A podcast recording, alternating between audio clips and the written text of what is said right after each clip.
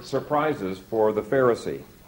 And while it's an incredible comfort to the elect, I think this is a verse that's absolutely needed for people who have trust in other things beyond the grace of the Lord Jesus Christ. And so we're going to take a look at 12 windows, 12 words, as it were, but 12 windows on why this is grace, pure grace.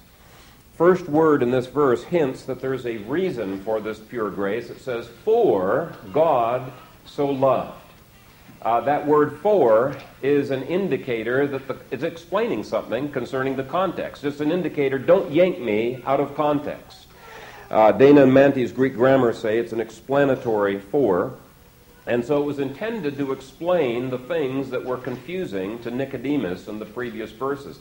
Now, this is, uh, a, ver- uh, this is a, a reason, a for, that has been violated by many expositions of this text. I've seen all kinds of bizarre uh, interpretations that violate the context. For example, uh, there are a number of liberals who have said that this verse clearly teaches the innate goodness of man. Uh, God loves this world. Yes, there's some sins there that need to be dealt with, but basically, men are good. Well, that violates the context because Christ has been dealing with the utter unworthiness, sinfulness, and deservingness of punishment that uh, men have. Uh, Barthians, uh, who are neoliberals, Barthians uh, use this to teach that all men will be saved. And yet, Christ, in the context, in, in, uh, very explicitly excludes some people from salvation. I've heard some people say that this um, passage indicates that we must make the first step toward God. And yet, if you look at the context, Christ indicates that we have to be born again before we can make any steps, any baby steps uh, toward God. Uh, one person interpreted John 3:16 as God's work of cooperation. God is building a bridge out over the chasm of hell, and he builds it almost all of the way to you, but you have to build the bridge part way out there as well. And so, you know, the average evangelicals would say that we have to supply, we have to supply faith and five point Arminians would say we have to supply faith and perseverance. And um, Pharisees would say we have to supply faith, perseverance, and at least a certain measure of good works.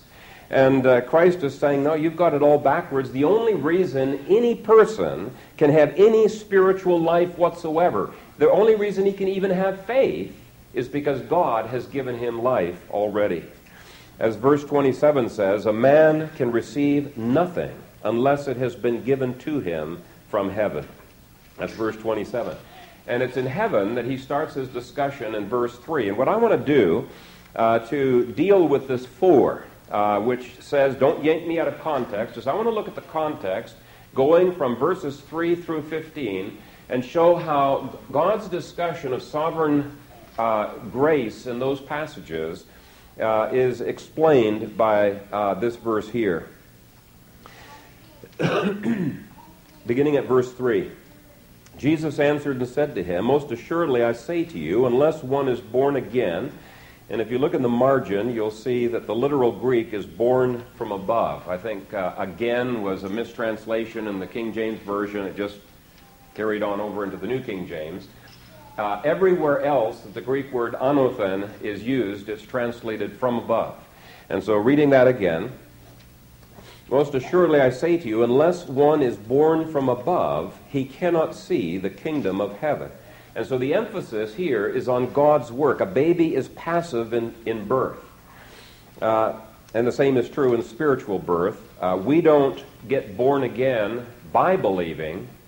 We believe because we have been born again. Uh, John 1, verse 13 says, Who were born not of blood, nor of the will of the flesh, nor of the will of man, but of God. Man's will is excluded altogether from the new birth. You have to be given a new will before you can exercise a new will. Uh, and that's devastating to the Pharisee. And Nicodemus stumbles all over himself to avoid that conclusion in verse 4 and says something that just seems patently ridiculous. Do we have to return again to our mother's womb? Um, in verse 5, Christ repeats, You can't work your way into the kingdom. You've got to be born into the kingdom. Verse 6, indicates only the Holy Spirit can produce that new birth. Flesh produces flesh, the Spirit alone can produce spiritual birth. Uh, the only thing that the unregenerate man can produce is flesh. And so, verse 7, he repeats again Do not marvel that I say to you, you must be born from above. There is nothing that man can do or contribute that would make him acceptable to God. In verse 8, Jesus again shows that God's grace is totally sovereign. There's no way we can put God into a box with our works or even with our faith. He says, The wind blows where it wishes. You hear the sound of it, but cannot tell where it comes from and where it goes.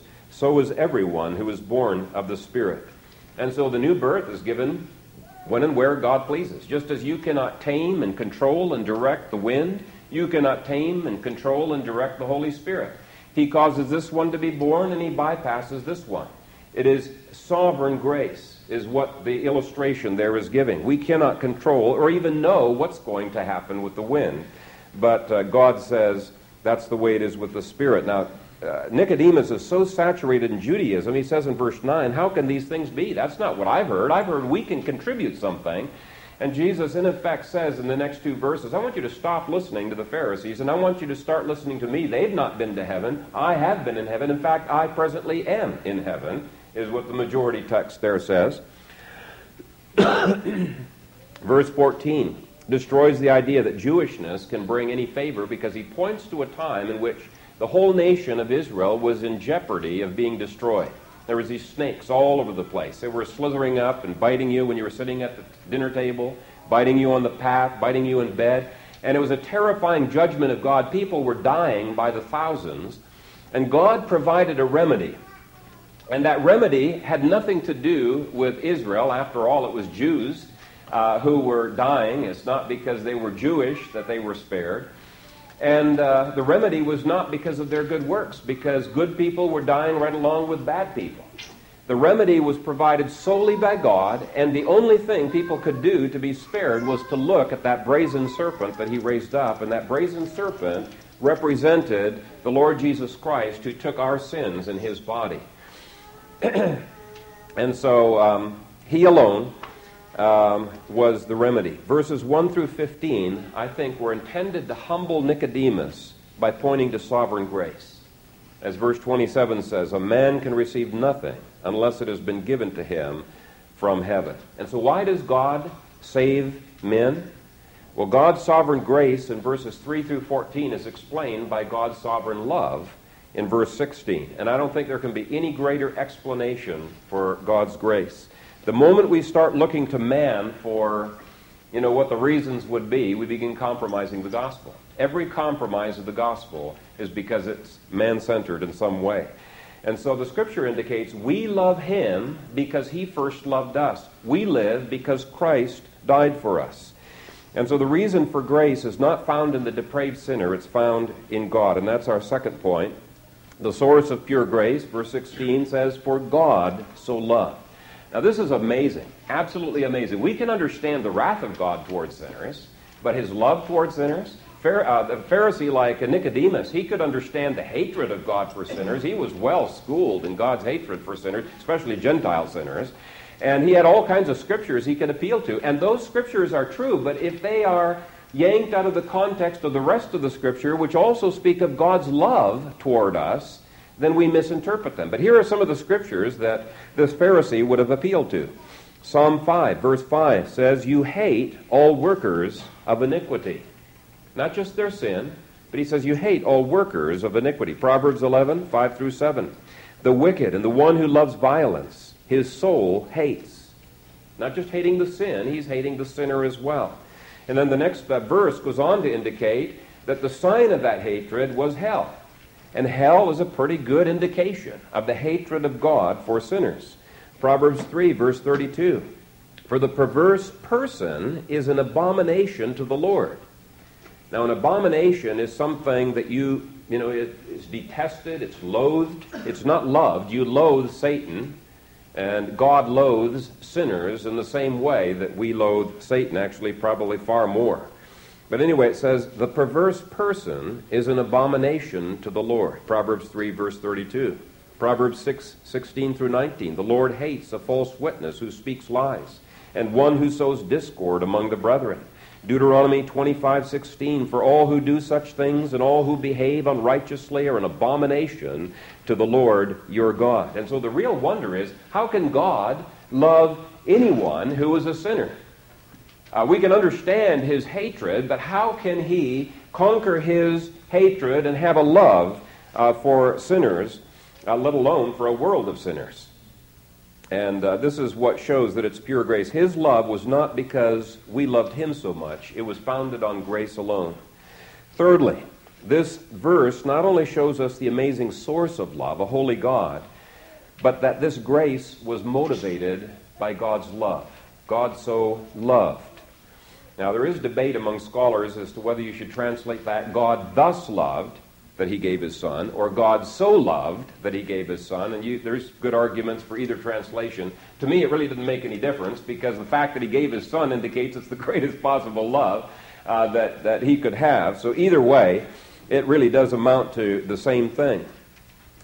Uh, and this means that if he gave his son the greatest sacrifice that there could be given, that there could be no greater love that he could pour out on you and me. And so the question comes if God hates all sinners, how could he love us? We're sinners. What's going on here? Well, the scripture indicates he could love us because he sees us as being in the Son. He loves the Son. He looks at us. He sees Jesus. He sees Christ's righteousness uh, given to us. And so, even his love is grounded in grace. As God sees sinners from eternity past being elected in the Son, he can love them as intensely as he loves the Son because he sees us as being in the Son. Romans 8:39 says, "Nothing shall be able to separate us from the love of God which is in Christ Jesus our Lord." That's where God's love resides. It resides in Christ, and if we are in Christ, God can love us with that great love. And by the way, that's why Ephesians chapter 1 says that we are uh, it was in love that he predestined us uh, in the Son. And 16 times in those few verses in Ephesians chapter 1, it mentions in him, in the beloved, in Christ. It's by union with Christ that he could love us. And so even the motive is founded on undeserved grace. Love not only mo- motivates his grace to us, but grace makes his love possible to us. And then you, you might say, now wait a shake, Phil. Um, this isn't talking about love for the elect. This is talking about love for the world. You're not saying that the world is going to be saved, are you? Well, actually, that's exactly what verse 17 says. For God did not send his Son into the world to condemn the world, but that the world through him might be saved. God's intention is nothing less than the salvation of the world. Now, this is where Barthians get messed up. They see the grammar in the Greek and they say, you know, all for whom God sent the Son will be saved, and it's the world, and so they make the same mistake that the Arminians do, and they fail to define the word world properly, and they take the word world away from the word belief. Now, there is nine different definitions of the word world in the Greek. There's even more in the English uh, dictionary. And um, uh, so, anyway, uh, this is where Barthians uh, go off. they say that every man, woman, and child in history, from Adam to the end of history, is going to be saved. And yet, the context indicates that can't be true because God says there are going to be somebody, some people who will be lost. So, what's going on here? Well, whichever view of world that you take, you have to hold that that world is going to be saved. Now, here's some clues. Verse 18 says, He who believes in him is not condemned. He who believes in him is not condemned. So it takes belief before condemnation can be removed. He goes on, but he who does not believe is condemned already because he has not believed in the name of the only begotten Son of God. And this is the condemnation that the light has come into the world, and men love darkness rather than light because their deeds were evil. And so it's obvious that there is condemnation anywhere where there is unbelief. And the only way that the world will not be condemned is if it is a believing world. Now, if God hates sinners, and if all believe, unbelievers are in hell, then how can the world be saved? Well, the answer is, and I, I should have put it in your outlines, I've got the nine different definitions of the word world here. And there are three or four that could fit the context rather well. Uh, for example, Romans 11:15 uses the term world to mean Gentiles as opposed to Jews. And this would be an incredible answer to uh, the Pharisee who thought only Jews were going to be saved. And he said, no, God's going to be saving Gentiles as well. There are many Reformed people who take that definition. Uh, there's a definition that talks about planet Earth Another one that talks about the universe, which Romans 8 says has to enter into redemption, but it could be the eschatological world uh, as well. And whichever one you take, it really doesn't um, uh, uh, change the, the basic meaning that it's still an unworthy recipient of God's love. And that's the reason it, it, it chooses that term. Now, that phrase also points to the power of God's grace. Now, think of it this way God did not give up on the world that was lost by, by Adam. Instead, he determined to save the world that was lost by Adam. 2 Corinthians 9:18 speaks of the reconciliation of the world to Christ, that God was in Christ reconciling the world to himself, not imputing their trespasses to them. Uh, the world is not going to go to hell if they don't have their trespasses imputed to them, and if God has reconciled the world to himself, they're not going to go to hell. It's a saved world, right? Then the next verse gives the means of that world being reconciled to God and is committed to us the word of reconciliation. Therefore, we are ambassadors for Christ, as though God were pleading through us. We implore you on Christ's behalf, be reconciled to God. And so the world that God is reconciling to himself is not yet reconciled. They're preaching the gospel so that it will be reconciled, right? Uh, John 3:16 talks in exactly the same way. It speaks of his saving love to a world, but the only way that that world will be reconciled is through faith, through believing in the Lord Jesus Christ. And there's coming a time, as I have preached a number of times in the past, where the world will be as full of the knowledge of the Lord as the waters cover the ocean beds. God did not abandon the world and save only a few. He's going to have a saved world, and He's going to cast out the sinners. And so there's an incredible power of God's grace that is hinted at in that phrase. Now, some people say, well, now, wait a shake. Doesn't the scripture say that there are few that are uh, being saved? Well, yes. Matthew chapter 7, verse 14 says, um, narrow is the gate, straight is the way that leads to life, and there are few who are entering thereby. He uses the present tense, and in Christ's day, there were hardly any believers, very few believers. But in the next chapter, using the future tense, he says, There will be many who will come from the east and from the west and will sit down with Abraham in my kingdom. And so fewness goes to manyness. Uh, the uh, remnant theology goes to fullness theology in the New Testament. And God's intention is indeed to have a saved world. And so that phrase speaks of the unworthiness of the objects of grace.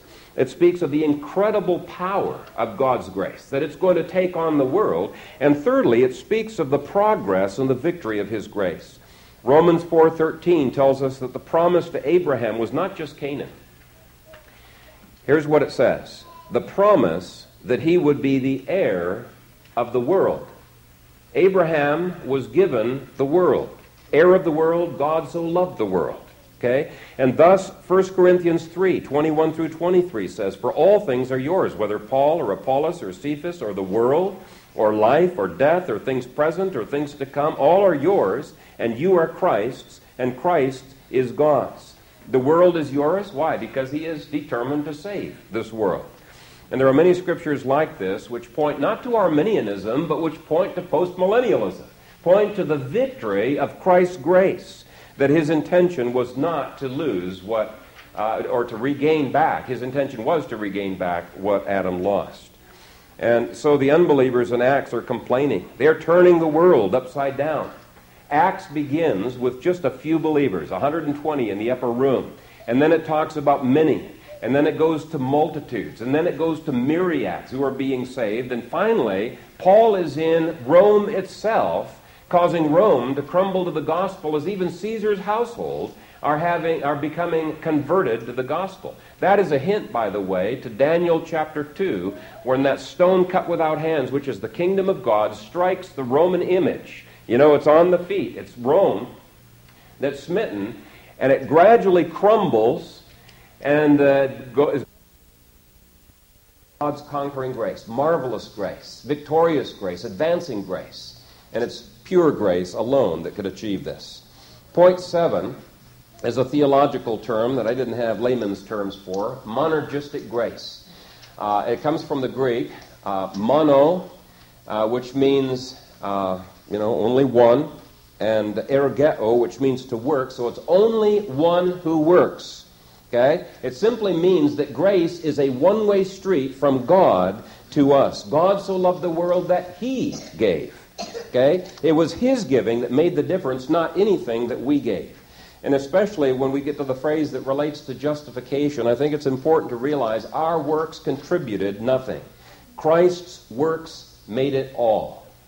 Uh, salvation is a one way street. It's not salvation by faithfulness, it's salvation by, not, at least not our faithfulness, it's by God's faithfulness, but not by ours. In fact, our salvation is not even founded upon our faith. Otherwise, we'd be in a heap of trouble because Scripture indicates no one can believe apart from His grace. So even the grace that lays hold of His, I mean, even the faith that lays hold of His grace is given to us by grace. It's pure grace. The eighth point is that it was a costly grace. He gave His only begotten Son, and it ought to humble us to realize that God's one and only was the one who became flesh and died on our behalf. He gave an incredible sacrifice for us. Without Christ, we could not have been loved. Without Christ, we could not have been saved. Without Christ, we could not have heaven. And so, even though it was free to us, it cost the Father a great deal. The next phrase, that whoever believes, is an incredibly wonderful phrase because there are some people who have wondered, Am I the elect? You know, am I loved by God? Well, that's not for you to worry about because God says the secret things belong to the Lord our God, but the things which are revealed belong to us. And what has God revealed? God has revealed that He commands everyone to repent and believe the gospel. So, if you can repent and believe the gospel, you're elect. Okay, that's the bottom line. And so the invitation is wide and it is free, but we know only those who are worked on by God's grace will be able to repent and believe. And yet, this is such a comfort to troubled souls whoever believes. In John 6, Jesus says, The one who comes to me, I will by no means cast out. And I want to especially emphasize the fact it's not just that we can have a confidence in God. God is absolutely confident that we will have everlasting life. Now, you might wonder, how could God have that confidence? Because, you know, maybe I've believed right now, but down the road I might unbelieve. No, God says, the very one who has given you faith is a God who will give you persevering faith. He who has begun a good work in you will complete it until the day of Jesus Christ. And so let me read a couple scriptures talking about that. John 6:44 says, "No one can come to me unless the Father who sent me draws him, and I will raise him up at the last day." It's only the Father's drawing power that can enable us to come to Jesus and it's only the Father's drawing power that can ensure every one of those will be raised up. John 6:65 No one can come to me unless it has been granted to him by my Father. Acts 3:16 speaks of the faith which comes through him. you know this this is a very humbling thing. I mean, we can't contribute anything. I mean, that's, that's something that's mortifying to the flesh that we are 100% beholden to the Lord. Even our faith is granted through grace. Uh, it says in Acts 3, verse 16, the faith which comes through him. Acts 18, 27, those who had believed through grace. And to me, this is incredible because, again, it shows it's grace, pure grace, no admixture of our flesh whatsoever. 1 Corinthians 2:14 indicates no one could believe apart from grace. But the natural man does not receive the things of the Spirit of God, for they are foolishness to him, nor can he know them, because they are spiritually discerned. And so it takes God's powerful grace to break down the hard hearts, to break through, to open our blind eyes, to take away the veil, and to make us see as we did not see before. Philippians 1:29 says, "For to you it has been granted on behalf of Christ not only to believe in him, but also to suffer for his sake." Ephesians 1:19, what is the exceeding greatness of his power toward us who, who toward us who believe according to the working of his mighty power. And so confident is God in, in uh, the perseverance of our salvation that he gives an absolute dogmatism here. Whoever, and, and literally it's uh, every believing one will not perish. no one can come to me unless the Father who sent me draws him. All that the Father gives to me will come to me. And here comes the assurance to troubled souls. And the one who comes to me, I will by no means cast out. Now, next point. John 3:16 also demonstrates a Christ-centered grace. It says, "Whoever believes in him." Remember the definition of grace that it's God's riches at Christ's expense. Saving faith believes in Christ, not in the church. Saving faith believes in Christ, not in our good works. Saving faith believes in Christ, not in our faith. You don't have faith in your faith. You have faith in Christ. It's always got to be looking to Him. There is nothing man centered whatsoever about this verse. It all points to the Lord Jesus Christ. He is our justification. And then the phrase should not perish speaks next of the contrast to grace, or what we deserve when we do not have grace, and it's we deserve to perish. Now, there are many people who teach that no one will perish. Everybody's going to be saved, and yet Scripture is so clear people will perish. There'd be no need for mercy if there was no hell. There'd be no need for grace if there was no hell. Mercy means God is dropping the punishment that we deserve. Grace means He is giving to us the heaven that we don't deserve. But uh, it is so clear here that without a personal faith in the Lord Jesus Christ, you will spend eternity in hell. And so I would urge you, I would plead with you, if you have never put your faith in the Lord Jesus Christ, trust Him. It literally means here, believe into Him. You can't believe into Him, it's a directional thing. If you're believing partly into yourself or partly into the church, it's a one way faith. You're believing in Christ. And then the last phrase of the verse speaks of the eternality of grace, but have everlasting life. It doesn't say he will have future tense. The Greek here is present tense. In other words, the moment you believe, at that moment, you have everlasting life. And so don't let any person, whether he is reformed or not, say that you will be justified in the future if you are faithful. No, the moment you have put your faith in Jesus Christ, at that moment, you are secure for all of eternity, and it will not be taken away from you, or John 3.16 is lying. You are going to be held in the grip of God for all of eternity. And through all eternity, we are going to be debtors singing praises to the Lord and thanking Him for the incredible salvation that He has given. It all centers on Jesus. Without Him, there's no new birth, there's no faith, there's no salvation, there is no heaven. And to Nicodemus, who was trying to work on his salvation, Jesus said, No, stop. You've got to be worked upon. You must be born from above. Jesus alone is the bridge between heaven and hell. And those who are saved by him give him all of the glory, knowing it is grace, pure grace. Amen. Father God, we thank you. We thank you and bless you for the incredible grace that is found in Jesus Christ, the incredible offer, whosoever will may come. Uh, Father, I pray that there would not be any person in this congregation who would not put their t- trust in you. I pray that you would regenerate hearts, that you would uh, open blind eyes and help them to see the glories of your grace. Father, work in us powerfully by your word, and may we live our lives, the rest of our lives, as a P.S. saying, Thank you, Lord for what you have given to us in our justification. We bless you, Father, for our uh, salvation, secure through all eternity. In Jesus' name, amen.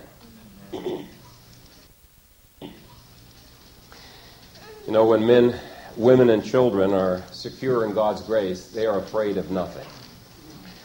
As Psalm 46 says, God is our refuge and strength, a very present help in trouble.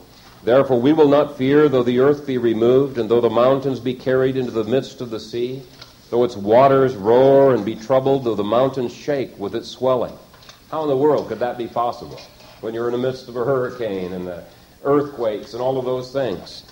Well, that psalm goes on to say, why? Because we know His grace, we know His presence, we know His power, we live for His glory, and the boldness that God's grace produced in the reformers was a remarkable thing. It was remarkable even to the Roman Catholics. Many of them commented on the boldness that was there. And uh, We're going to be singing two hymns that speak about that boldness, that security, that confidence that we have in the Lord. The first one is written by Martin Luther, A Mighty Fortress, absolutely essential for uh, uh, Reformation Day. And it was actually inspired by Psalm 46. And it was written at a time not when he was on top of the clouds. It was written when he was in the pit of despair and when it looked like everything was hopeless. And yet he focused his eyes on Jesus and he realized if God is with us, who can be against us? Uh, with the Lord, all things are, are possible. And when he wrote that, it sent a reverb all throughout Europe. In fact, uh, Carlyle uh, said that it had the sound and the power of an alpine avalanche. And I think that he was right. And I want us to sing both of these hymns, just thanking the Lord, praising him for what he has given to us. Let's stand as we sing.